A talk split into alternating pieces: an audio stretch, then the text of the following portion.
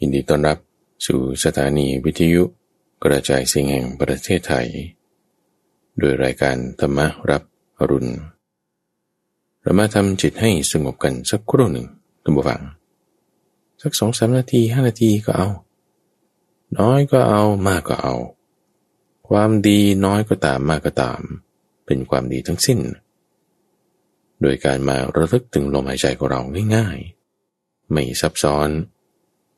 ไหนๆเราหายใจเข้าหายใจออกกันอยู่เป็นประจำแล้วคราวนี้เรามาสังเกตดูลมหายใจเฉยๆ ไม่ต้องทำอะไรมาก ไม่ต้องมีเทคนิค ไม่ต้องมีเคล็ดลับ ไม่ต้องมีความคาดหวังใด ๆ แค่สังเกตดู สังเกตดู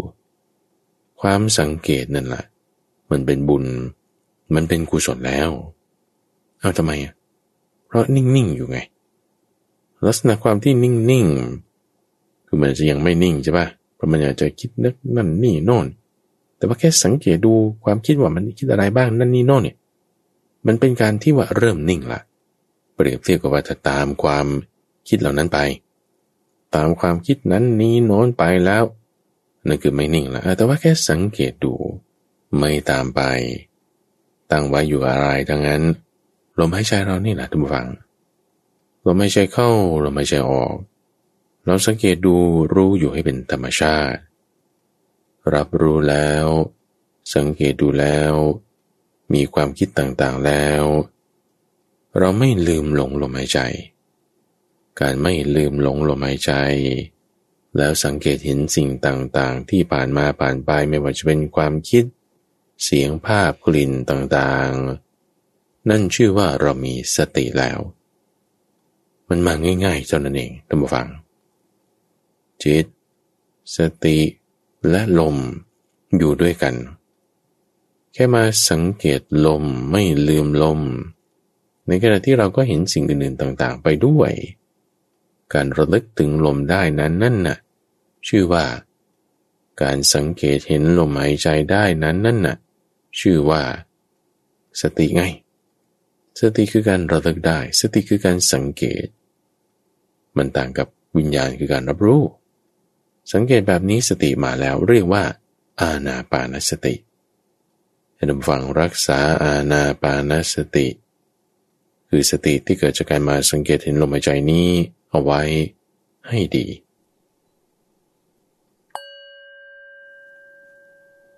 เอาละทุกผู้ฟัง หลังจากที่ได้ทำจิต ให้มีความสงบกันมาสักครู่หนึ่ง ก็มาฟังสิ่งที่เป็นมงคล การฟังทำตามการเป็นมงคลอย่างยิ่ง ก็วันละครั้งทุกฟัง 60 นาที เรามาพบกัน ในทุกวันพุธ ก็จะเป็นรูปแบบการที่ทำจิตให้สงบสก่อน สักห้านาทีสิบนาที แล้วก็มาฟังธรรมะ ในซีรีส์ของมงคลชีวิต ซึ่งเป็นซีรีส์ที่จบในตัว โดยนำเอาหัวข้อมงคล ที่พระพุทธเจ้าท่านได้แจกแจงเอาไว้ในรายละเอียด เป็นทั้งหมด 30 กว่าข้อ แต่ละข้อแต่ละข้อนั้นเป็นอย่างไรอย่างไรข้าพเจ้าก็นำมาสาธยาย วันละครั้งวันละตอน ในช่วงของใต้ร่มโพธิบท ซึ่งวันนี้เป็น episode ตอนที่ 28 ในมงคลข้อที่ 27 ว่าด้วยความอดทน ซึ่งเป็นลักษณะของมงคลขั้นที่ว่าจะเบื้องสูงละ สูงในความที่ว่าให้ลึกซึ้งลงไปในจิตของเราท่านผู้ฟังไล่เรียงหัวข้อธรรมะนี้ ตั้งแต่ข้อต้นๆมา ซึ่งอันนี้ข้าพเจ้าได้พูดไว้แล้วตั้งแต่ใน episode ต้นๆว่า เป็นลักษณะของการที่จากพื้นฐาน basic basic ขึ้นไปจนถึงสูงขึ้นสูงขึ้น ในแต่ละข้อนั้นก็เป็นพื้นฐานของข้อต่อต่อไปต่อต่อไป แต่ว่าก็จบในตัวในความที่ว่า ข้อนั้นก็สามารถปฏิบัติได้ในตัวของเขาเองทำแล้วได้ผลแล้ว ก็เป็นเหตุของข้อต่อต่อไป ในวันนี้เราอยู่ในข้อที่ 27 ว่าด้วยความอดทน มาจากคำว่าขันติ ท่านบอกว่าอย่างนี้ทุกฝังพระพุทธเจ้าว่า ยกเว้นปัญญาแล้ว เราสรรเสริญขันติ ว่าเป็นคุณธรรมอย่างยิ่ง เห็นไหมว่าปัญญานะ ต้องประกอบอยู่ในขันติด้วย คือพระพุทธเจ้าท่านยกขึ้นเสมอกันเลย ที่ว่า ปัญญาเป็นอันดับสูงสุด ในธรรมวินัยนี้ ปัญญาอย่างไรขันติก็อย่างนั้น ในความสูงในความสำคัญของเขาเหมือนกัน ซึ่งอันนี้มันก็จะเกี่ยวข้องกับมงคลในข้อถัดๆไปที่ว่าการบำเพ็ญตบะ วันนี้เราก็มาทำความเข้าใจกันก่อนว่าคำว่าอดทน อดทนนี่ หมายถึงอะไร อย่างคนที่เป็นพ่อเป็นแม่ หรือถ้าเราเป็นลูกสมัยเด็กๆนี่ถ้าพ่อแม่จะให้กินยาขม หรือว่าฉีดยาให้ลูกนี่นะ ลูกก็จะเจ็บนะ แต่พ่อแม่ก็จะบอกว่านะลูกนะอดทนเอาฉีดยานิดเดียว กินยาขมนิดเดียว เดี๋ยวก็หายแล้ว หรือว่าเรียนหนังสือโอ้เรียนหนังสือมันยากมันเหนื่อย มันต้องเดินทาง คนที่เป็นพ่อแม่เนี่ยก็จะได้ยินลูกบ่นให้ฟังอยู่เป็นประจำละเอาหน้าที่พ่อแม่เป็นยังไง เอาก็ต้องบอกลูกว่าหน้าทนเอาหน้าลูก เรียนหนังสือนี่มันจะเป็นความดี ต่อเราไปในชีวิตข้างหน้า คือจะไม่ได้บอกลูกบอกว่าเอางั้นเราก็ลาออกละเรามาอยู่บ้านกันเลย ก็ต้องให้เขาอดทนไงแต่ว่าถ้าเปรียบเทียบกันนะทุกฝังลองดูว่า เช่นถ้าเราพาลูกไปเล่น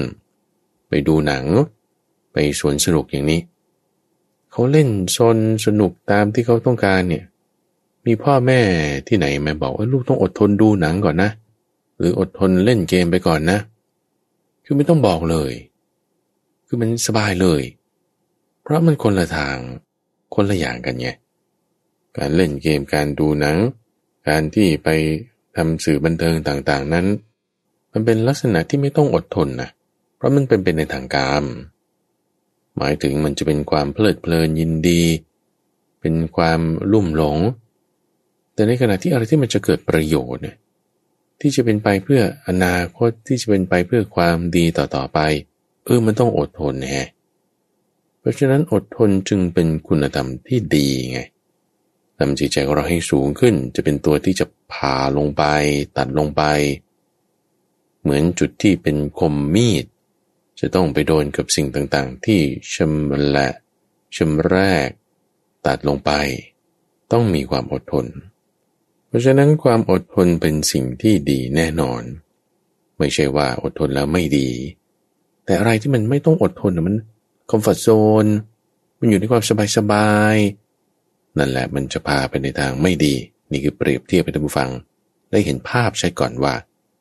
อดทนกับไม่อดทนเนี่ย มันพาไปคนละทาง ทางที่มันจะไปดีได้ มันต้องอาศัยความอดทน ซึ่งกระบวนการตรงนี้เราก็มาทำความเข้าใจในความหมายเขาซะก่อนนะท่านผู้ฟังนะ ทางที่จะไปสู่ทางต่ำมันไหลลื่น มันเพลินเพลินชิวๆแต่ทางที่จะไปสูง มันต้องฝ่าฟัน มันต้องต่อสู้มันต้องอดทน อดทนยังไงนี่ จึงเป็นหัวข้อที่เราจะมาศึกษากันก่อนว่า ขันติคือความอดทนนั้น หมายถึงการรักษาภาวะปกติเอาไว้ได้ ไม่ว่าจะถูกกระทบอย่างไรก็ตาม จะถูกกระทบด้วยความพอใจ ให้ลุ่มหลงเพลิดเพลิน ก็ไม่ได้เพลิดเพลิน ลุ่มหลงไปตาม หรือจะถูกกระทบให้ไม่พอใจขยะขยง ก็อดทนอยู่ในสภาวะแบบเดิมได้ ไม่ว่าจะถูกกระทบอย่างไรเรามองจากเรื่องเพียงภายนอก สิ่งของอย่างนี้ เออ สิ่งของชิ้นนี้มันดีหรือไม่ดีเอามันทนไหมละ่ะ ทั้งทนแดด อุณหภูมิร้อนๆ เออ ก็ยังคงสภาพเดิมอยู่ได้แฮะ ทั้งโดนความเย็น น้ำเย็นๆ น้ำแข็งอะไรต่าง เออ มันก็ไม่แตกทำลายไม่เสียหาย เออ สิ่งของชิ้นนี้มันทนอยู่ได้นะเมีความอดทนสูง นี่คือสิ่งของภายนอก เรียบมาที่ตัวเราก็เหมือนกัน คนที่สามารถจะรักษาภาวะปกติของตนไว้ได้ ไม่ว่าจะถูกกระทบอย่างไร ด้วยสิ่งที่น่าพอใจหรือไม่น่าพอใจ เขาก็ยังดีอยู่ได้เหมือนเดิมนะเออนี่ มีขันติคือความอดทน ซึ่งเราก็ต้องมา เจาะลงไปในรายละเอียดแล้วว่า รูปแบบลักษณะประเภทของความอดทนนั้นมันก็จะมีความแตกต่างกันไปเพราะว่าดูเพียงผิวเผิน อาจจะเข้าใจคนที่เหมือนกับโง่ ไม่มีปัญญาตอบโต้ หรือว่ากลัว จึงไม่ได้จะเปลี่ยนแปลงหรือทำอะไรใหม่ขึ้นมา อาจจะสับสนได้ว่าสิ่งเหล่านั้นเป็นความอดทนก็ได้ ราะฉะนั้นประเด็นถัดไป ที่เราจะต้องทำความเข้าใจจากความหมายของคำว่าอดทนแล้วนั่นคือลักษณะของเขา ลักษณะของความที่ว่า นิ่งเฉยอยู่ได้ ปกติอยู่ได้ ภาวะเดิมได้ ไม่ว่าจะถูกกระทบอย่างไรนั้น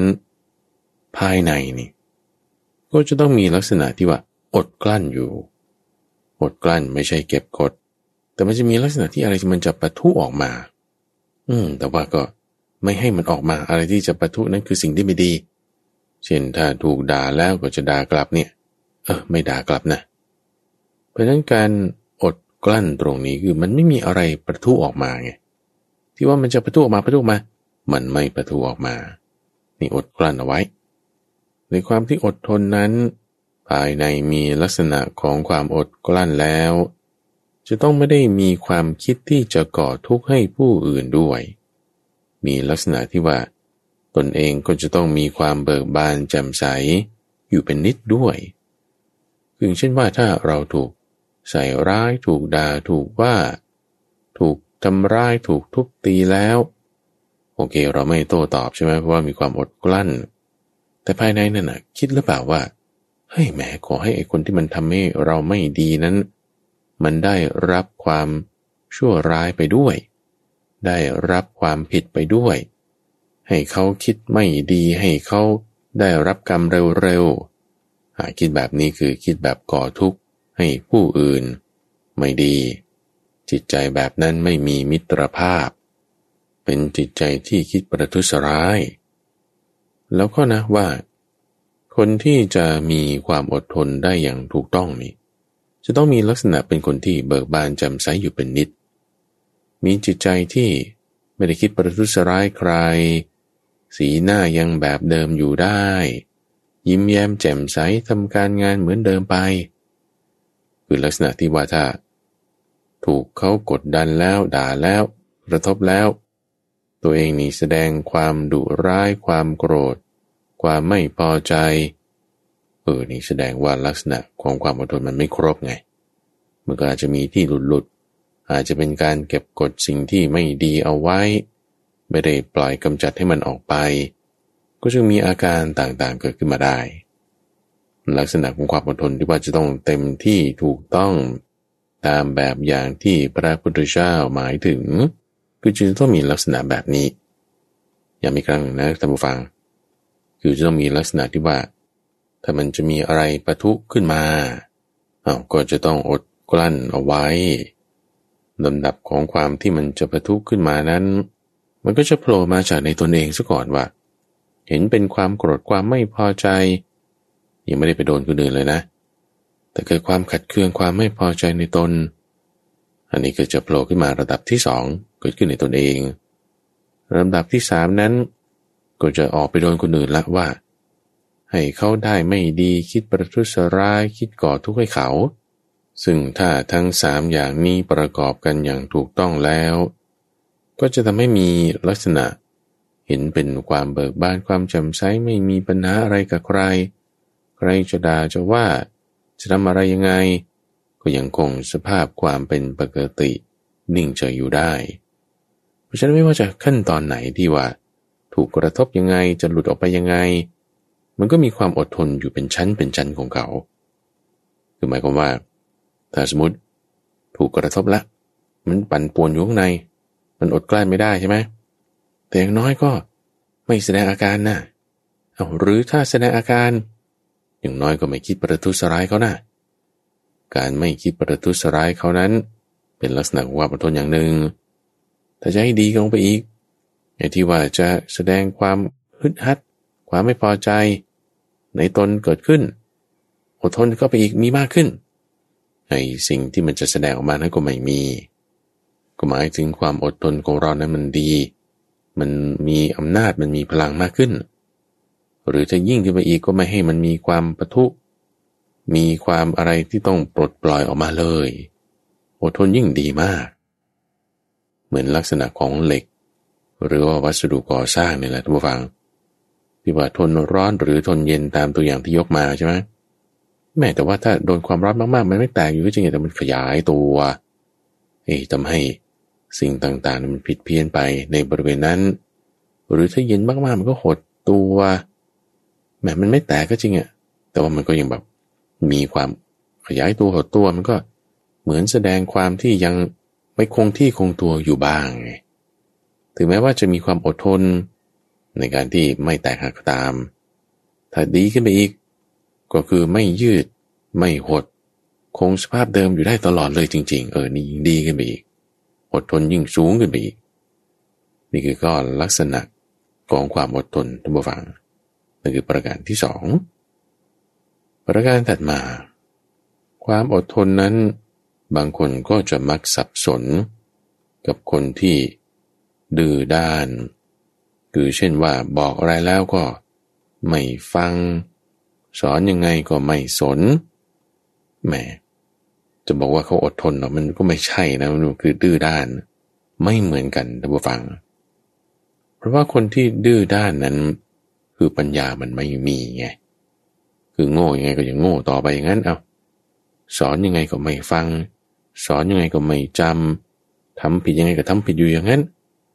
แม่จะบอกว่าคนนี้เขามีขันติสูงจริงๆนะเนี่ยไม่มีสภาวะการเปลี่ยนแปลงใดๆเลย ไม่ใช่แล้วผิดแล้วเนาไม่ถูก นั่นคือ โง่ เป็นคนพาลไร้ปัญญา เป็นคนดื้อด้าน ไม่เหมือนกัน คือลักษณะของธรรมะเนี่ยเราก็ต้องมาใช้ให้ถูกที่ถูกทางนะ คือถ้าคนไม่มีปัญญาเอาขันติมาใช้ แล้วตัวเองก็กลายเป็นคนโง่ต่อไป เราจะบอกว่าฉันมีขันติ เอามาใช้ไม่ถูก ต่ลักษณะของคนดื้อด้านแล้ว แม้แต่จะสอนไม่ฟังนั้นเขาต้องเอาตะบะมาใช้ คือการแผดเผาสันเลขะทำมาใช้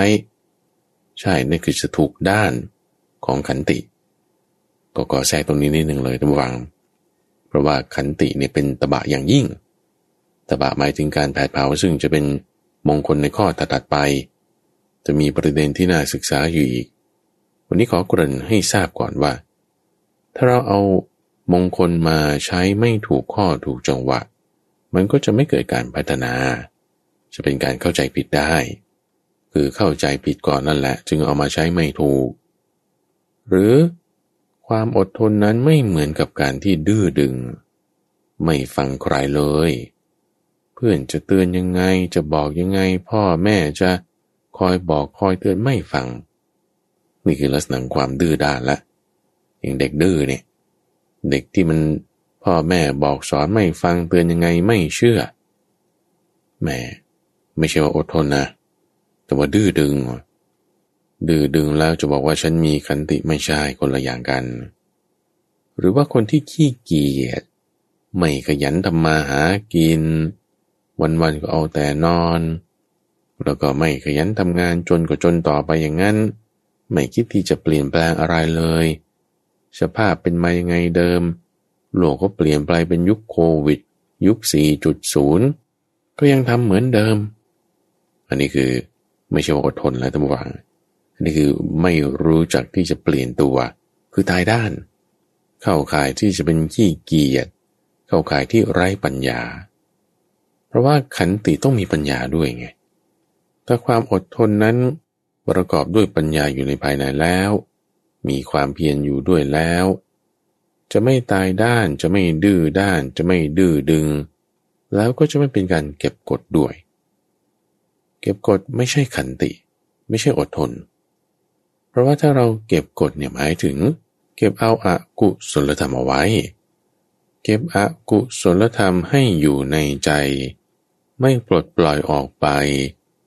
เดี๋ยวมันก็ปะทุขึ้นมาไง พอทุกข์ขึ้นมาเราก็จะกลายเป็นแสดงความดุร้าย ความโกรธ มีความโกรธความไม่พอใจแล้วก็คิดประทุษร้ายคนอื่นต่อไปอีกหมายหมายนั้นผิดแล้ว แต่ความอดทนคือขันตินั้น ไม่ใช่การเก็บกด แต่ต้องมีปัญญาเป็นตัวที่จะชำระ เป็นตัวที่จะตัด สิ่งที่เป็นอกุศลธรรมนั้นออกไปจากจิตใจของเรา โปรดฟังอีกครั้งหนึ่งนะท่านฟังนะ อดทนคือขันติไม่ใช่เก็บกด ถ้าเรารู้สึกว่าเราต้องอดกลั้นมาก ๆ เลยในการที่บอกว่าโอ้ยสถานการณ์มันมันเป็นอย่างนี้ฉันไม่พอใจแล้วแสดงความโกรธความขัดเคืองความไม่พอใจออกมาใช่ไหมนั่นแสดงว่าคุณมีอกุศลธรรมอยู่ในภายใน ต้องมีปัญญา ในการที่จะตัดอกุศลธรรมนี้ออกไป ไม่งั้นสิ่งนี้มันจะเป็นการเก็บกด เราถูกทำครั้งหนึ่ง ถูกทำครั้งสองถูกทำครั้งที่สามระเบิดตุ้มเลยโนโนโนโนนั่นเก็บกด แต่ถ้าไม่เก็บกด อดทนให้ถูก ขันติต้องมีปัญญาด้วย ซึ่งมันก็จะไปสอดคล้องกับลักษณะที่พูดมาเป็นสุกรูนะว่ามันจะเป็นระดับระดับไล่กันลงไป ไล่กันขึ้นมา จากที่ว่าอดกลั้น ประมาณถึงมันมีลักษณะอกุศลธรรมที่เก็บกดอยู่เอาเอาออกแม้แต่ถ้าออกไม่ได้มันจะแสดงความโกรธความขัดเคืองความไม่พอใจให้ปรากฏโผล่มาแล้ว อย่างน้อยก็ไม่คิดประทุษร้ายเขาหน่าน่านั้นก็ยังเป็นความอดทน แม้แต่ถ้าคิดประทุษร้ายเขาโอ้ยนี่ความอดทนไม่มีแล้ว เป็นลักษณะที่ระเบิดออกแล้ว เอาอดทนไว้อดทนไว้ อดทนให้ถูกประทุษร้ายไม่มี เก็บกดนั้นไม่ระเบิดออกมา อดทนให้ถูก ความโกรธความขัดเคืองไม่ปรากฏ เพราะขันตินั้นประกอบด้วยปัญญาในการพิจารณา ซึ่งเดี๋ยวจะพูดต่อไปนะทุกฝังว่า ปัญญามายังไงนะเอาต่อไปอีก แต่ว่าอย่างน้อยมันอาจจะมีอะไรขึ้นพึ่มออกมาอยู่ในภายใน แต่ว่าก็อดทนต่อไปอีก โดยปัญญาที่ฉลาดเข้าไปอีกไอ้ความพึ่มพึ่มนั้นมันก็จะไม่มีระงับลงไประงับลงระงับลงเพราะ ความอดทนคือขันติ มันก็จึงเป็นความอดกลั้นได้คุยดีว่าขันตินั้นมีกำลังมากหรือน้อยอย่างไรอย่างไร ทีนี้เรามาดูกันต่อไปว่าไอ้ที่ว่ามากน้อยภายนอกภายในนั้นเป็นยังไงก็จะเหมือนถึงประเภทของขันติธรรมวังพระพุทธเจ้าอธิบายถึง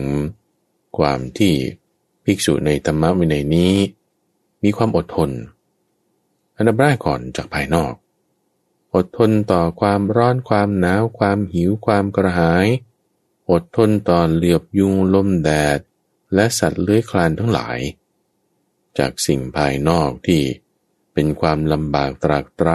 ำเป็นอากาศเป็นมแมลงเป็นสิ่งภายนอกที่จะมากระทบแล้ว ให้เกิดความเปลี่ยนแปลงขึ้น ในภายใน ให้เกิดความที่จะคงอยู่ในสภาพเดิมไม่ได้ แต่ว่าก็ คงอยู่ได้ ร้อนก็ไม่หวัน่นเย็นก็ไม่บนไม่บนแต่ไงอดทนเอา นี่คือดับแรกอดทนต่อความลำบากตรากตรำจากสิ่งของภาษาต่างๆภายนอก ต่อมาอดทนต่อทุกขเวทนาภายในกาย ซึ่งจะว่าเป็นภายนอกก็ได้นะทุกฟัง คือมัน เป็นทุกขเวทนาที่เกิดขึ้นทางกาย เช่นเราเจ็บแค่ได้ป่วย ไม่ได้เกิดจากความร้อนความหนาวฤดูการเปลี่ยนแปลง หรือว่ายุงกัดหรือว่าคนทำร้ายละ แต่ว่าภายในปวดท้องเป็นต้น ปวดหัวเป็นต้น เป็นมะเร็งแล้วมันก็ปวดไปตรงจุดที่มันเป็นนั่นแล้วก็ส่วนอื่นด้วย เอ๊ะทำไมร่างกายฉันเป็นอย่างนี้ แม้ถ้าเจ็บปวด ทางกายแล้วใช่ปะ ยังมาแบบมีความอึดอัดครับข้อง คือมันไม่เหมือนกับภายนอกจะมายุงกัน หรือว่าร้อนอย่างเงี้ย ร้อนคุณก็เปิดแอร์ดิ เออมันยังพอแก้ปัญหาได้ไง คือแก้ปัญหาที่ภายนอกใช่ปะละ่ะ แต่ว่าถ้าปวดขาอย่างเงี้ย อะงั้นก็ตัดขาเหรอ โอ้ยไม่ได้ ปวดท้องงั้นก็ตัดตับออกไปเหรอโอ้มันจะไปได้ยังไงอะ ปวดหัวก็ตัดหัวออกไป โอ้พูดพูดอะไรท่านไม่ได้นะ มันไม่ได้ไงทุกฝัง เพราะฉะนั้นที่ว่าอดทนต่อทุกขเวทนาทางกายเนี่ยมันก็จะเป็นอีกระดับหนึ่งขึ้นมาที่ว่าคุณจะแก้ปัญหาแบบภายนอกอย่างนั้นไม่ได้ ยุงกัดเหรอก็จุดยากันยุงหรือไม่ก็ย้ายห้องหรือเอามุ้งลวดมาติดเอาไว้ มันก็แก้ปัญหาภายนอกได้แต่ว่าภายในคุณไม่ได้เพิ่มความอดทนนะ เออ แต่ว่าถ้ากายมันทุกขเวทนานี่ ถ้าเราไม่มีความอดทนใช่ปะ โอ้มันจะเจ็บทั้งกายด้วยเจ็บทั้งใจด้วย เจ็บใจนี่คือหมายถึงว่า จิตมันอดทนไม่ได้ใช่ปะภายในก็มีทุกขเวทนาด้วยกระโทมนัสมีทุกขเวทนาคือทุกทางกาย มีโทมนัสคือทุกทางใจด้วย เพราะมันไม่ได้จะกดปุ่ม หยุดแก้ปัญหาแบบทางภายนอกได้ เพราะฉะนั้นประเภทที่สองที่มามีทุกขเวทนานั้นก็จึงเป็นลักษณะของความอดทนที่ต้อง มีระดับขึ้นมาอีกละที่ว่าต้องอยู่ในภายในใจละที่ว่าเป็นผัสสะมาจากทางกายเป็นภายนอก ที่เป็นตัวของเราเองละ จะไม่ใช่จากภายนอกนอกนู้น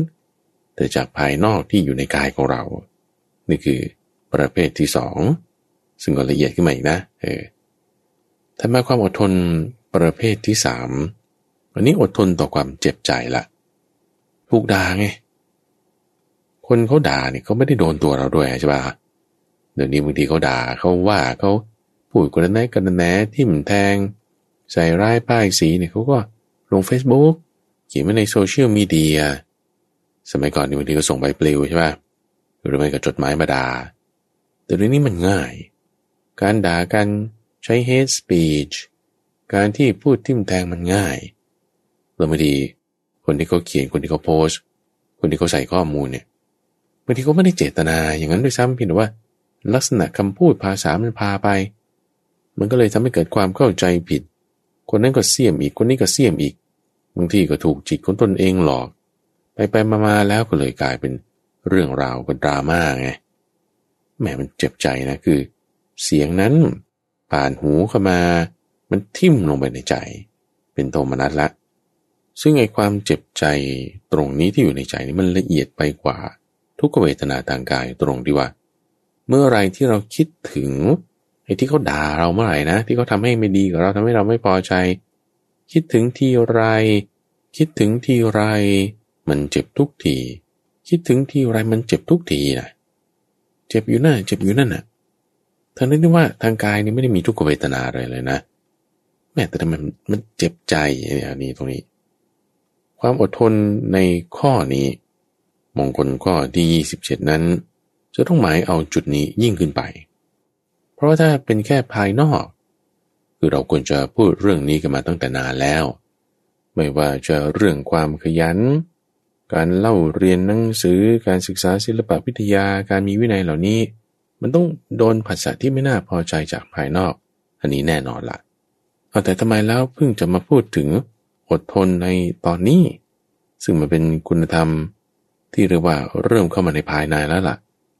เราไล่กันมาตั้งแต่ความที่ว่าได้ฟังทำตามการ การเว้นจากความชั่ว คือจะเตรียมจิตให้พร้อมขึ้นแล้วเนี่ยนะ จะเตรียมจิตให้พร้อมขึ้นเพื่อความเจ็บใจตรงนี้ คุณจะเกิดขึ้นได้ไหมบางทีเรื่องราวผ่านมาเป็นยี่สิบสามสิบปีอย่างเงี้ยแหมเขาทำเราตั้งสามสิบปีแล้ว ยังคิดเรื่องที่เขาทำเราอยู่แต่จะไม่ได้โกรธนะแต่ก็ไม่ให้อภัยนะไม่โกรธคือมันไม่มีอะไรป็นทุกข์ขึ้นมาอดกลั้นได้ แต่ก็ไม่ญาติดีกับเขาละเออเนี่ยมันจะมีความอดทนได้ไหมโดยเฉพาะอย่างยิ่ง ถ้าคนที่จะมาประพฤติไม่ดีให้เราเจ็บใจเนี่ยนะมันก็จะมีอยู่สามระดับตัมวังในประเภทที่สามนี้ เกิดจากคนที่มีอำนาจเหนือกว่าเรา คนที่เขาอยู่สูงกว่าเราเช่นหัวหน้างานเขาจะมาด่าเราเงี้ยไม่ได้โดนตัวเลยนะ ไม่ใช่ทุกขเวทนาทางกาย ในที่ทำงานนั้นก็เปิดแอร์เย็นฉ่ำด้วย แม้แต่ด่าเราอย่างนี้ใช่ไหมกระทบเรา หรือว่าเขียนอีเมลมา เขียนข้อความส่งทางไลน์มา เราก็เอออดทนได้นะ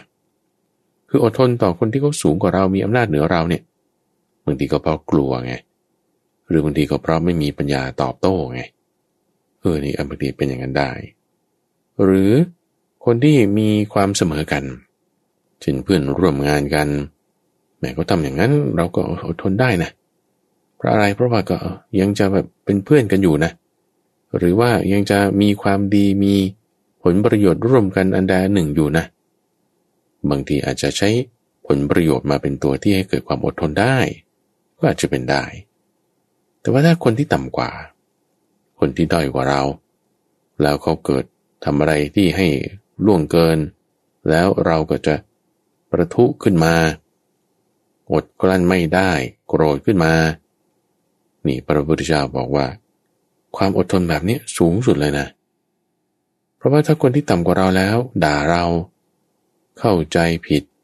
คิดประทุษร้ายให้ได้ไม่ดี แล้วเราอดทนได้ ความอดกลั้นความอดทนได้แบบนี้สูงที่สุด นี่คือเข้ามาในจิตใจละเพราะฉะนั้นความอดทนที่เป็นลักษณะยกจิตให้สูงขึ้น มันต้องระดับนี้ขึ้นมา ความอดทนประเภทที่สามนี้คืออดทนต่อ วาจาหยาบคายร้ายกาจคนด่าคนว่า โดยเฉพาะยิ่งที่ว่าเขาต่ำกว่าเรา ก็ด่าเราเขาว่าเรา หรืออะไรที่มันไม่จริง แล้วก็พอเราอดทนได้นี่จิตใจมันจะสูงขึ้นจะเป็นมงคลในก้อนี้ส่วนประเภทที่สี่ตัววังความอดทนต่อกิเลส ความอดทนต่อกิเลสนั้นหมายความว่าอย่างพระนี่ พระพุทธเจ้าเคยอธิบายไว้พระสงฆ์นี่นะบวชมาแล้ว ไปอยู่ตามป่าตามเขา พิจารณากายอะไรต่างๆไป เกิดกิเลสเบียดเบียนในจิตใจของท่าน กิเลสเบียดเบียนหมายถึง ให้คิดไปในทางเย่าเรือนนั่นคือทางกาม ให้คิดไปในทางประทุษร้ายคนอื่นนั่นก็พยาบาท ให้ไม่เข้าใจธรรมะอะไรงูมึนๆนั่นก็เป็นไปในทางเบียดเบียน กิเลสที่โผล่มาเป็นรูปแบบของความคิดประเภทนั้น ก็เบียดเบียนจิตใจของท่านทำให้ไม่สงบอยู่ไม่ได้ อยู่ในป่าสงบสงบไม่มีเสียงคือทึกคึกโกรม ภายในมันไม่สงบเลยทีนี้ มันวุ่นวายขึ้นลงแซ่ซายอดทนเอานะอดทนเอานี่คืออดทนต่ออำนาจกิเลส หรือถ้าผู้ฟังบางคนนี่นั่งสมาธิอย่างนี้ใช่ปะนั่งสมาธิทำจิตให้สงบแต่มันไม่สงบนะฟุ้งซ่านคิดนั่นนี่โอ้ย ไม่ดีเลยนี่คือถูกกิเลสเบียดแล้วใช่ไหมเอางี้แล้วกัน ไม่ทำแล้วทำแล้วมันก็ไม่ได้ เลิกอ่านั่นๆไม่อดทนไง ไม่อดทนต่ออำนาจของกิเลสที่มันมาเบียดเบียนเรา มันยิ้มเลย กิเลสนี่มันยิ้มเลย เสร็จแล้วหวาน คือทำให้เราเลิกได้ไงพอเราไม่อดทนพวกเราก็เลิก เลิกแล้วกิเลสมันหัวเราะย่อเลยว่าอ่านั้นมันไม่ทำแล้วพอเราไม่ทำไม่ปฏิบัติ ไม่ตั้งสติเอาไว้ไม่เข้าใจ คือไม่อดทน พอไม่อดทนไม่เข้าใจ กิเลสนี่มันยิ่งเจริญมากขึ้นไง แต่ว่าเราพยายามที่จะทำจิตให้เป็นสมาธิกิเลสมันจะตายใช่ไหมจังหวะที่มันจะตายจะตายจะตายมันก็ตายไปบ้างแล้วล่ะ แม้แต่ว่าจะมีตัวหนึ่งที่มันฉลาดมันก็จะยุยงให้เราแบบว่า ไม่สบาย มันก็จะทำให้เราฟุ้งซ่านไม่สงบ เราจึงต้องอดทนทำต่อไปถ้าไม่อดทนทำต่อไปมันก็เลยไม่ได้ อดทนลักษณะเนี้ยคืออดทนต่ออำนาจกิเลสที่มันเกิดขึ้นอยู่ในจิตใจของเรา ไม่ใช่คนด่าไปนอกนะ เราก็ไม่ใช่ทุกเวทนาทางกายด้วยนะเราก็ไม่ใช่ความร้อนความหนาว แต่มันอยู่ในภายในเรานี่เอง ไม่ได้เป็นเสียงคนพูดด้วย แต่ว่าเป็นเหมือนตัวเราเป๊ะเลยกิเลสเรามันออกมา กิเลสมันทั้งหน้าตา ทั้งลักษณะความคิด ทั้งตรรกะการให้เหตุผล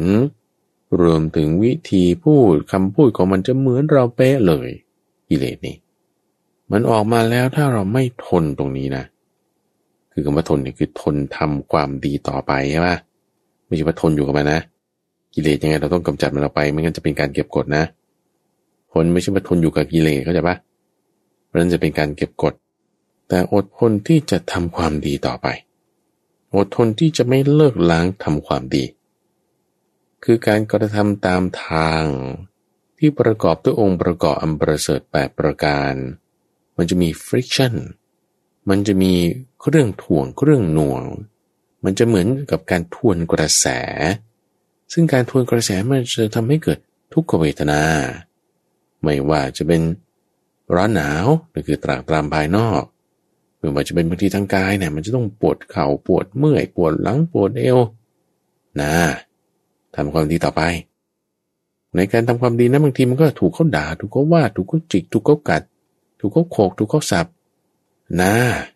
จะไม่เกิดความเจ็บใจทำให้เกิดความไม่พอใจอดทนเอาอดทนเอาเริ่มมาไปไหนละ หรือนั่งอยู่คนเดียวเฉยๆกิเลสมันโผล่ปลุยขึ้นมาให้เราเลิกล้างการทำความดีเดินจงกรมนั่งสมาธิไม่ทำเอาหน้าเอาหน้าทำหน้าอดทนเอานี่อดทนแบบนี้คืออดทนทำความดีต่อไปไม่ใช่อดทนอยู่กับสิ่งที่ไม่ดีนั้น ราะว่าจะบางคนจะเข้าใจผิดนะตำวังถ้าเรากลับไปประเภทแรกเนี่ยเอางั้นฉันก็ต้องอดทนอยู่กับร้อนๆเหรออดทนอยู่กับสิ่งนั้นแอร์ก็เปิดไม่ได้ใช่ไหมไม่ใช่ประเด็นอย่าเข้าใจผิด เปิดแอร์ได้ถ้าเปิดแอร์แล้วอกุศลธรรมมันไม่เกิด เปิดได้ไม่มีปัญหา แต่ถ้าเปิดแล้วอกุศลธรรมมันเกิด คุณอดทนก่อน อดทนอยู่กับความร้อน แล้วอกุศลธรรมไม่เกิดใช่ปะ เปิดแอร์เลยอดทนทำความดีนี่คือประเด็นที่หมายถึงอดทนให้ความดีมันยังคงอยู่ได้ แล้วมันไม่ประกอบด้วยปัญญายังไง ถ้าคิดอย่างนี้โอ้ยคนจะอดทนได้ก็ต้องมีปัญญาสูงเลยทีเดียว คือจะต้องพูดไล่เรียงกันมาทั้งหมดก่อนท่านผู้ฟังเพราะว่า คุณธรรมความดีมันอยู่ในใจ แล้วอดทนเนี่ยมันต้องไล่มาตั้งแต่ภายนอก แล้วในใจเรายังดีได้อยู่ไหม ในการทำความดีในการรักษาความดีนี้เอาไว้ ไม่ว่าสิ่งภายนอก ความร้อนความหนาวจะเป็นอย่างไร ไม่ว่าสิ่งภายนอกคือทางกายจะปวดกาวปวดหลังอย่างไร ไม่ว่าสิ่งภายนอกที่เริ่มเข้ามาเป็นภายในแล้วคือคำด่าคำว่า ความคิดประทุษร้ายจากคนอื่น เรายังตั้งใจทำความดีของเราต่อไปได้หรือไม่ เรายังกิเลสในภายในอีก ตรงนี้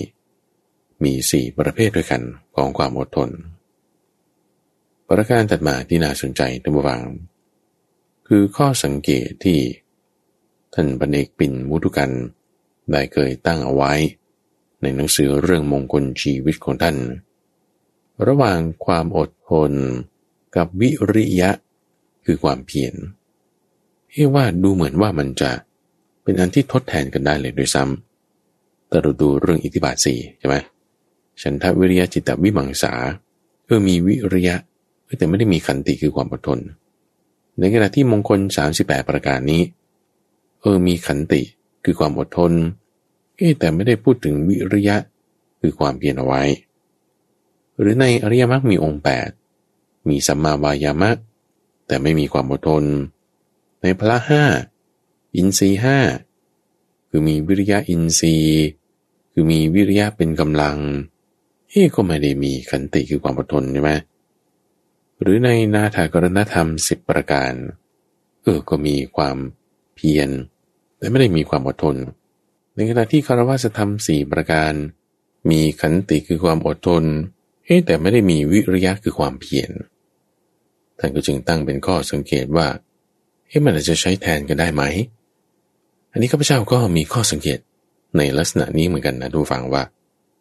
คนที่จะประกอบด้วยขันติคือความอดทนได้ เป็นลักษณะของตบะไงคือการแผดเผา ซึ่งตบะนั่นคือการเผากิเลส หมายถึงการที่จะกำจัดสิ่งที่เป็นอกุศลธรรมออกไป การที่จะไม่ให้อกุศลธรรมใหม่มันเข้ามา การที่จะดำรงกุศลธรรมที่ดีเอาไว้ การที่จะพัฒนากุศลธรรมที่ดีของเราให้ยิ่งขึ้นไปสี่ลักษณะใช่ไหมแบ่งเป็นกุศลกับอกุศล รักษาไว้กับกำจัดออกไป ซึ่งในลักษณะตรงนี้มันต้องอดทนทำความดีไง อดทนรักษาความดีไง อดทนไม่ให้ความไม่ดีมันเข้ามาไง อดทนไม่ให้ความไม่ดีที่มีอยู่มันโผล่ออกมา แต่กำจัดมันออกไปไง มันก็จะเป็นลักษณะเดียวกันนะทุกฝังซึ่งตรงนี้เราจะเห็นความรัดกุมรอบคอบ ในเรื่องบทเปลี่ยนชนะ ของพระพุทธเจ้าอย่างมากเลยทีเดียว ประเด็นถัดมาที่น่าสนใจระหว่างเราควรจะยกเคสเรื่องนี้มาในการพิจารณา ก็คือว่าวิธีการฝึกที่จะให้มีความอดทนนี่จะทำยังไง อันดับแรกเรื่องของการมีหิริโอตปะก่อนเลยดูตัวอย่างนิทานชาดกที่ให้ดำฟังฟังในช่วงสัปดาห์ที่แล้ว เรื่องของเตมียาชาดก ที่ว่าเจ้าชายที่เพิ่งเกิดมาเลยชื่อเตมีนี่แม่พอมาระลึกชาติได้ว่าโอ้ยด้วยความที่เป็นพระราชาฉันจะต้องไปตกนรกอยู่ต้องแปดหมื่นปี ไม่คุ้มเลยงั้นฉันจะทำยังไงไม่ให้เป็นพระราชา ได้อุบายมาว่า ก็ต้องทำเป็นเหมือนใบละไม่ใบก็ต้องเป็นใบไม่หูหนวกก็ต้องเป็นเหมือนหูหนวก ไม่เป็นง่อย ก็ต้องทำเหมือนเป็นง่อยละเอางั้นเหรออ๋อทำก็ทำอะ ตั้งใจว่า จะไม่ขยับขยื่นตั้งใจว่าจะไม่พูด ตั้งใจว่าใครจะพูดอะไรยังไงฉันจะทำเหมือนไม่ได้ยินนี่เอ๊แต่ว่าพอถึงเวลานั้นจริง ๆ เนี่ยจะขยับไหมอะเขาก็มาทดสอบไงให้หิวไม่ให้กินนม โอ้ยอยากจะกินนมเด้เด็กนี่มันหิวอะก็มาให้โอวาตัวเอง ไฟนรกมันร้อนไหมเอาถ้ากินนมวันนี้ แล้วไปตกนรกถูกไฟไหม้เอาวะโอ้ไม่เอากลัวกลัวกลัว กลัวต่อบาป กลัวต่อบาปนี่คือกลัวต่อนรก ที่ตัวเองจะต้องไปตกไง ก็จึงไม่เอาละไม่เอาไม่กิน ตายก็ตายคือเขาทดสอบเฉยว่าจะขยับไหม จะมากินนมไหมเออ หรือเอาไฟมาเอาไฟ ไฟมาจะเผาให้ตาย เขาแกล้งนะคือทดสอบ โอ้จะหนีเพราะว่ากลัวไฟลวก เอาที่คิดดูอะ ไฟนรกมันร้อนกว่านี้ตั้งกี่เท่าเอา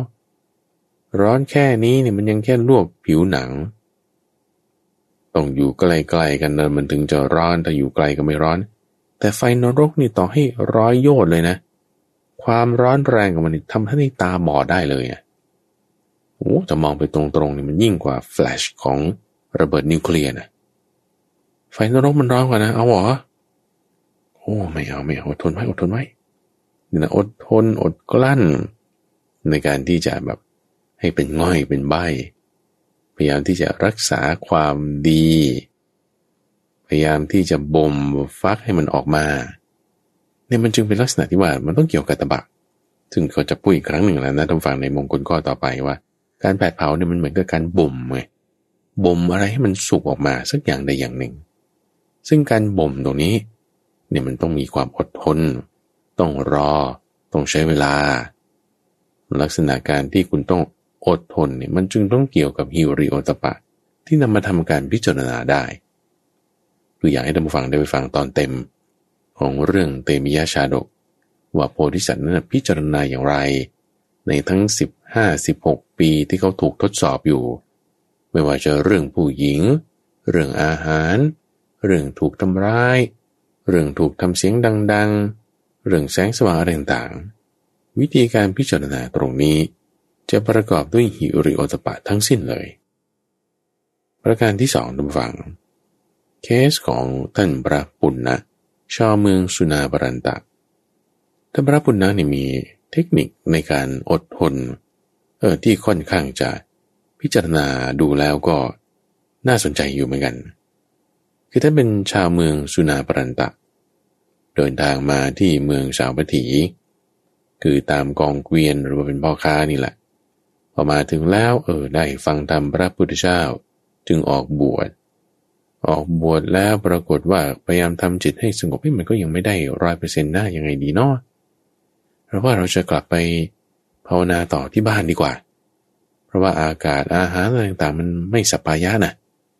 คิดว่าจะไปหาความสัปปายะเอาที่หมู่บ้านเดิมของตน ก็เลยมาทูลลาพระพุทธเจ้า พระพุทธเจ้าท่านเตือนท่านผู้ฟังว่า คุณน้าจะเอาจริงเหรอกลับไปที่สุนาบรันดาเนี่ยชาวบ้านที่นั่นเขาเป็นคนที่แบบเอาเรื่องนะ ถ้าเขาด่าเธอบริพาทให้ร้ายเสียดสีตำหนิตีเตียน เธอจะทนไหวเขาจะอยู่ได้หรอสมรปุณณาก็ กราบทูลอย่างนี้ต้องฟังว่าเอาข้าพระองค์ก็คิดอย่างนี้ว่าแหมเขาด่าเขาว่ายังดีกว่าเขาทุบตีทำร้ายนะ่ะ ลงมือลงไม้เขายังไม่ลงมือข้าพระองค์อดทนได้ต่อคำด่าคำว่านั้น คือพิจารณาแบบนี้ ว่าเขายังไม่ลงมือลงไม้พระเจ้าก็ซักไซต่อไปอีกเอาเอาแล้วถ้าเขาลงมือลงไม้ล่ะ ใช้กำปั้นทุบ ไม่ใช่ด่าแล้วตีด้วยเออ จะอยู่ได้เหรออุ้ยจะถูกลงมือลงไม้อย่างนั้น เตะต่อยด้วยนี่ก็จะต้องคิดว่าอย่างนี้นะเขาไม่ฟันใช้อาวุธมีคม อาวุธมีคมนี่คือถึงกับว่าเลือดตกยางออกนี่บาดเจ็บมากแน่ต่อยทุ่มร้ายทุกตีเตะนี่มันก็ยังเจ็บปวดนิดหน่อย คิดอย่างนี้แหละเอา้าคิดว่าเขาไม่ใช้อาวุธมีคม เราก็คงยังไม่ตาย เราก็คงยังไม่เจ็บมากทนได้ทนได้ คุณนะ แล้วถ้าเขาใช้อาวุธมีคมล่ะ เขาลงมือลงไม้แบบใช้มีดใช้ดาบใช้ปืนใช้ขวาน ฟันเนี่ยมันแผลลึกนะ เลือดตกยางออกเจ็บนานนะก็จะคิดอย่างนี้ว่า ดีแล้วเขาทำร้ายแบบนี้ก็ยังไม่ฆ่า เออ ยังไม่ฆ่ามันก็ยังมีชีวิตอยู่โอกาสหายมันก็ยังมีขับมงอดทนได้อดทนได้อดทนได้ จะไปอยู่ที่นั่น เอาแล้วถ้าเขาฆ่าละเอาเขาฆ่าตายเลย แล้วก็แบบว่า ไปเฝ้ารากมะม่วง ตุยเลยเอาเธอจะอยู่เหรอแต่บาปุณนะคิดอย่างนี้ทุกฝังว่าโอ้ยก็พวกภิกษุที่เขายังหาสัตราวุธมาฆ่าตัวตายเพราะความอิจนาระอารังเกียจในกายข้าพระองค์คิดว่าข้อนี้มันดีนะตรงที่ว่า ตัวข้าพระองค์เองเนี่ยไม่ต้องไปหาสัตราวุธ มาทำตัวเองให้ตายละเออเขาฆ่าให้ตายก็ดีแล้ว เออ มองโลกในแง่ดีนะ คือลักษณะที่ว่ายกระดับจิตให้สูงขึ้น ในการที่จะให้ข้าเขาทำไม่ดีกับเราอย่างใดอย่างหนึ่ง มันยังดีกว่าที่เขาจะทำไม่ดีให้มันยิ่งขึ้นไปอีกนะ คือถ้าจะพูดถึงการเปรียบหมัดมวย คือย่อตัวหลบละ เขายับมาชกมาเนี่ยก็หลบลงปุ๊บเนี่ยไม่โดน จะว่าโลกสวยก็ว่าได้ทุ่งลาเวนเดอร์เลยอะท่านผู้ฟัง พอถูกเขาด่าก็คิดว่าเออดีเขายังไม่ลงมือลงไม้ก็จึงทำความดีอยู่ต่อไปได้ คือบางคนถ้าเราจะเปรียบเทียบนะท่านผู้ฟัง คือในทางตรงข้ามกับท่านพระปุณณนะพอเขาด่านิดหน่อย ก็คิดว่าเขาจะลงมือลงไม้แล้ว เราก็หยุดทำความดีของเราเลย หรือไม่ก็โต้ตอบไปเลย คือทำความชั่วตอบกลับไปอีกอันนี้คืออดทนมาน้อย อดทนน้อยอย่างนี้ไม่ดี คือเขาชั่วมาด้วยการด่า คิดว่าเขาจะต่อยตีด้วย คิดว่าเขาจะลงมือลงไม้ ใช้อาวุธมีคมด้วยคิดว่าเขาจะฆ่าแกงกันเลยด้วยโว้แต่ถ้าเป็นอย่างนี้นี่ฉันคงจะต้องไม่ดีงั้นฉันต้องทำก่อนอ่าอย่างนี้ไม่ถูกอดทนน้อย อดทนนี่หมายถึง คุณต้องอดทนทำความดีของคุณต่อไปนะ ในเคสของท่านพระปุณณนะก็คือทำความดีต่อไป อยู่ต่อไป อยู่แล้วให้มันทำความดี เอาชนะความไม่ดีด้วยความดี คืออดทนเอา เอาแล้วถ้าเขาทำร้ายล่ะ ก็กินแบบนี้ใช่ไหมล่ะ ประเด็นก็คือว่าการยกจิตให้สูง ไม่ใช่ทำจิตให้ต่ำการยกจิตให้สูง ด้วยการที่มองโลกในแง่ดี แล้วรักษาความดีของตนไว้ ไม่ใช่ทำจิตให้ต่ำแล้วหยุดทำความดี ซึ่งในข้อนี้ก็ไม่ได้หมายความว่า คุณจะเป็นคนดื้อด้านดื้อดึงนะ คือสถานการณ์ที่มันปรับเปลี่ยนไปเราก็ต้องเปลี่ยนตามสถานการณ์ได้ ต้องมีความยืดหยุ่นสูง คนที่มีขันติคือความอดทนนั้นจะไม่ใช่ว่า ดื้อด้าน หรือว่าเก็บกด แต่ประกอบด้วยปัญญาในการที่จะรักษาความดีแล้วให้มีความยืดหยุ่นในการที่ว่าเอ้ยบางที เราทำความดีให้มันรักษาอยู่ได้ แต่ก็ต้องรู้จักป้องกันตัว รู้จักเอาตัวรอด ลักษณะการยกจิตให้สูงก็จะเป็นข้อหนึ่งที่จะเป็นการพิจารณาฝึกจิตให้มีความอดทนได้นั่นเอง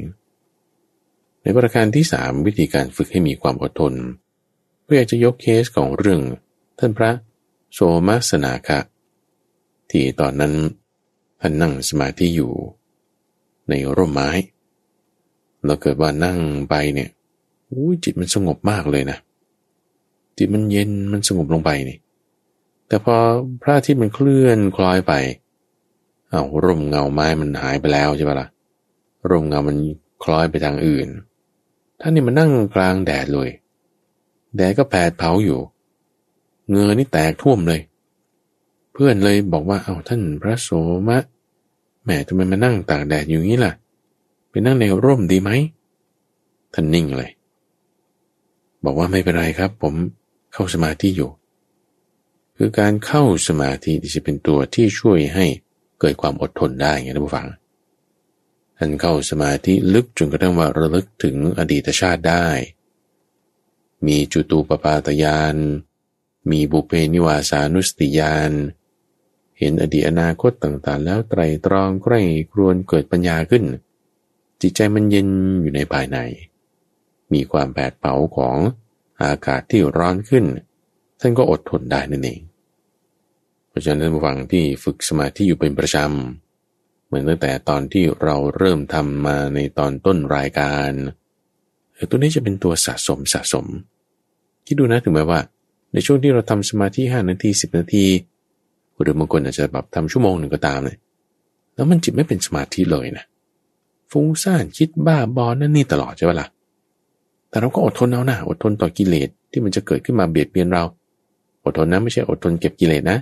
แต่อดทนตั้งไว้ซึ่งความดีต่อต่อไปเนี่ยไม่เลิกทำความดีนั้นน่ะมันเป็นลักษณะการบ่มนะเป็นลักษณะการที่สะสมไงเป็นลักษณะการที่มันจะให้ผลเนี่ยมันจึงเป็นตบะมันต้องอาศัยความอดทน มันถึงจะดี สมาธิแล้วอดทนมันมาเลยท่านจึงเปรียบเทียบไว้กับอีก เรื่องของลูกศรตัมบูฟัง ลูกศรที่มันงอ มันไม่ตรง งอแล้วทำไง ก็ต้องไปเผาไฟรนไฟ ถ้าเผามากเกินไป มันจะหัก มันจะเรียกว่าไหม้ไปเลยนะ มันจะใช้งานไม่ได้ เขาก็ต้องเผาพอร้อนๆแล้วก็ไปจุ่มน้ำข้าว เพื่อไม่ให้มันหัก แล้วก็มันดัดกับไม้งามใช่ไหมละ่ะในจังหวะที่ดัดให้มันตรงโอ้ยแน่นอนว่า ลูกศรไม้ชิ้นนี้มันจะต้องถูกแรงกระทำเข้าไป ทั้งความร้อน ทั้งแรงที่ใส่เข้าไป จากเบี้ยวมันก็ตรงขึ้นมาได้ จุดที่จะประคับประคองคือให้น้ำข้าวไง น้ำข้าวนั้นจึงเปรียบเหมือนเป็นศรัทธา ไฟนี่จึงเป็นตบะความแผดเผา การงัดกันกับไม้งาม ไม้งามนี่คือ สมถวิปัสสนา การที่มันจะต้องทนอยู่ในสภาพเดิมให้ได้นั่นคือขันติไงท่านผู้ฟัง ขันตินี่มันจึงเป็นตัวที่จะประกอบด้วยคุณธรรม เหล่านี้ทั้งหมดเลยนะแต่จะพูดก็พูดนะ คือต้องมีทั้งศรัทธาต้องมีทั้งสมถวิปัสสนา ต้องมีทั้งตบะคือความแผดเผา มันจึงจะเป็นคนตรงขึ้นมาได้ เป็นคนดีขึ้นมาได้คือในเคสนี้นะถ้าบอกว่าลูกศรเนี่ยมันไม่อดทนใช่ปะคือมันหักเลยเผาไฟนิดหน่อยหักเลยเอาลูกศรนนี้ไม่ดี งอนิดหน่อยมันหักเลยเอาลูกศรนนี้ไม่ดีหักมันก็คือความดีมันไม่มีคือใช้งานไม่ได้ แต่ถ้าตัวเราเปรียบเหมือนลูกศร เอาถูกภาษาที่ไม่น่าพอใจกระทบคุณยังรักษาความดีของคุณอยู่ได้ไหม ในการรักษาความดีนั้น เป็นลักษณะการขูดเกลากระทบกับสิ่งที่ไม่น่าพอใจแล้วเขาทำนั่นทำนี่ให้แล้ว คุณยังรักษาความดีในรูปแบบใดรูปแบบหนึ่งได้ เอองอแล้วมันไม่หัก ดัดแล้วมันไม่เบี้ยวมันตรง เผาแล้วมันก็ยังรับอยู่ได้ ก็ต้องมีศรัทธาด้วยนะศรัทธาสำคัญ มีเคสหนึ่งที่น่าศึกษาคือเคสของท้าวสกัดเทวราชตุบวัง ในเรื่องของเวปจิตสูตรท้าวสกัดจึงไล่เรียงมาด้วยคาถาที่ยาวตรงนี้ทุกฝัง อยากจะอ่านให้เราฟังฟังเป็นการปิดท้ายรายการ ว่าบุคคลจะสำคัญ คือเห็นว่าคนที่อดทนเพราะความกลัวหรือไม่ก็ตามที แต่ประโยชน์ทั้งหลายมีประโยชน์ของตนเป็นอย่างยิ่ง ประโยชน์ยิ่งกว่าขันติไม่มี ผู้ใดแลเป็นคนมีกำลัง อดกลั้นต่อคนที่ทุรพลได้ ความอดกลั้นของผู้นั้น บัณฑิตกล่าวว่าเป็นขันติอย่างยิ่ง คนทุลพลจำต้องอดทนอยู่เป็นนิด บัณฑิตทั้งหลาย กล่าวกำลังของผู้ซึ่งมีกำลังอย่างคนพาลว่าไม่ใช่กำลัง ไม่มีผู้ใด ที่จะกล่าวโต้ต่อผู้มีกำลัง ผู้ซึ่งธรรมะคุ้มครองแล้วได้เลย โทษที่ลามก จึงมีแก่ผู้ที่โกรธตอบ ต่อผู้ที่โกรธ บุคคลผู้ไม่โกรธตอบต่อผู้ที่โกรธ ย่อมชื่อว่าชนะสงคราม ที่เอาชนะได้ยาก ผู้ใดรู้ว่าผู้อื่นโกรธแล้ว เป็นผู้มีสติระงับไว้ได้ ผู้นั้นชื่อว่า ประพฤติประโยชน์แก่ทั้งสองฝ่าย คือทั้งฝ่ายตนและคนอื่น คนที่ไม่ฉลาดในธรรมะ ย่อมสำคัญเห็นผู้รักษาประโยชน์ของทั้งสองฝ่ายว่าเป็นคนโง่คาถาสั้นๆ ตรงนี้ทุกฝัง บ่งบอกประเด็นสำคัญสำคัญอยู่สามข้อ คือขันติเป็นกำลังกำลังอย่างของคนพาลไม่ใช่ว่ากำลัง แต่กำลังของบัณฑิตนั้นคือขันติสอง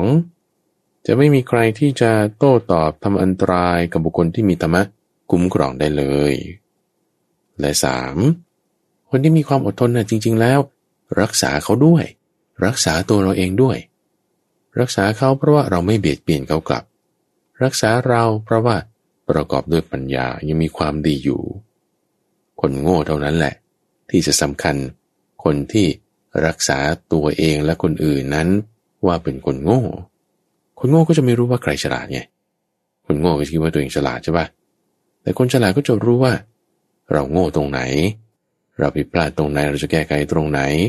เราก็รักษาความดีของเราต่อไปนั่นเองผู้ฟัง ในเรื่องของความอดทน คือขันตินั้นจะเป็นตัวที่ ให้จิตใจของเรานั้นมีความก้าวหน้าเพิ่มเติมขึ้นไป เป็นเหมือนการบ่มฟัก ให้คุณธรรมดีๆ มันได้เติบโตมากยิ่งขึ้น เป็นคุณธรรมของนักปราชญ์บัณฑิต ที่เมื่อรักษาแล้วจะเป็นมงคลในชีวิตของเรานั่นเองทุกฝัง ในรายการธรรมาราบรุนช่วงของใต้ร่มโพธิบทนี้ ก็จะมาพบกับท่านผู้ฟังเป็นประจำในทุกวันพุธตั้งแต่เวลาตีห้ถึงหกโมงเช้า ทั้งสถานีวิทยุกระจายเสียงแห่งประเทศไทย หรือว่าในเครือข่ายของกรมประชาสัมพันธ์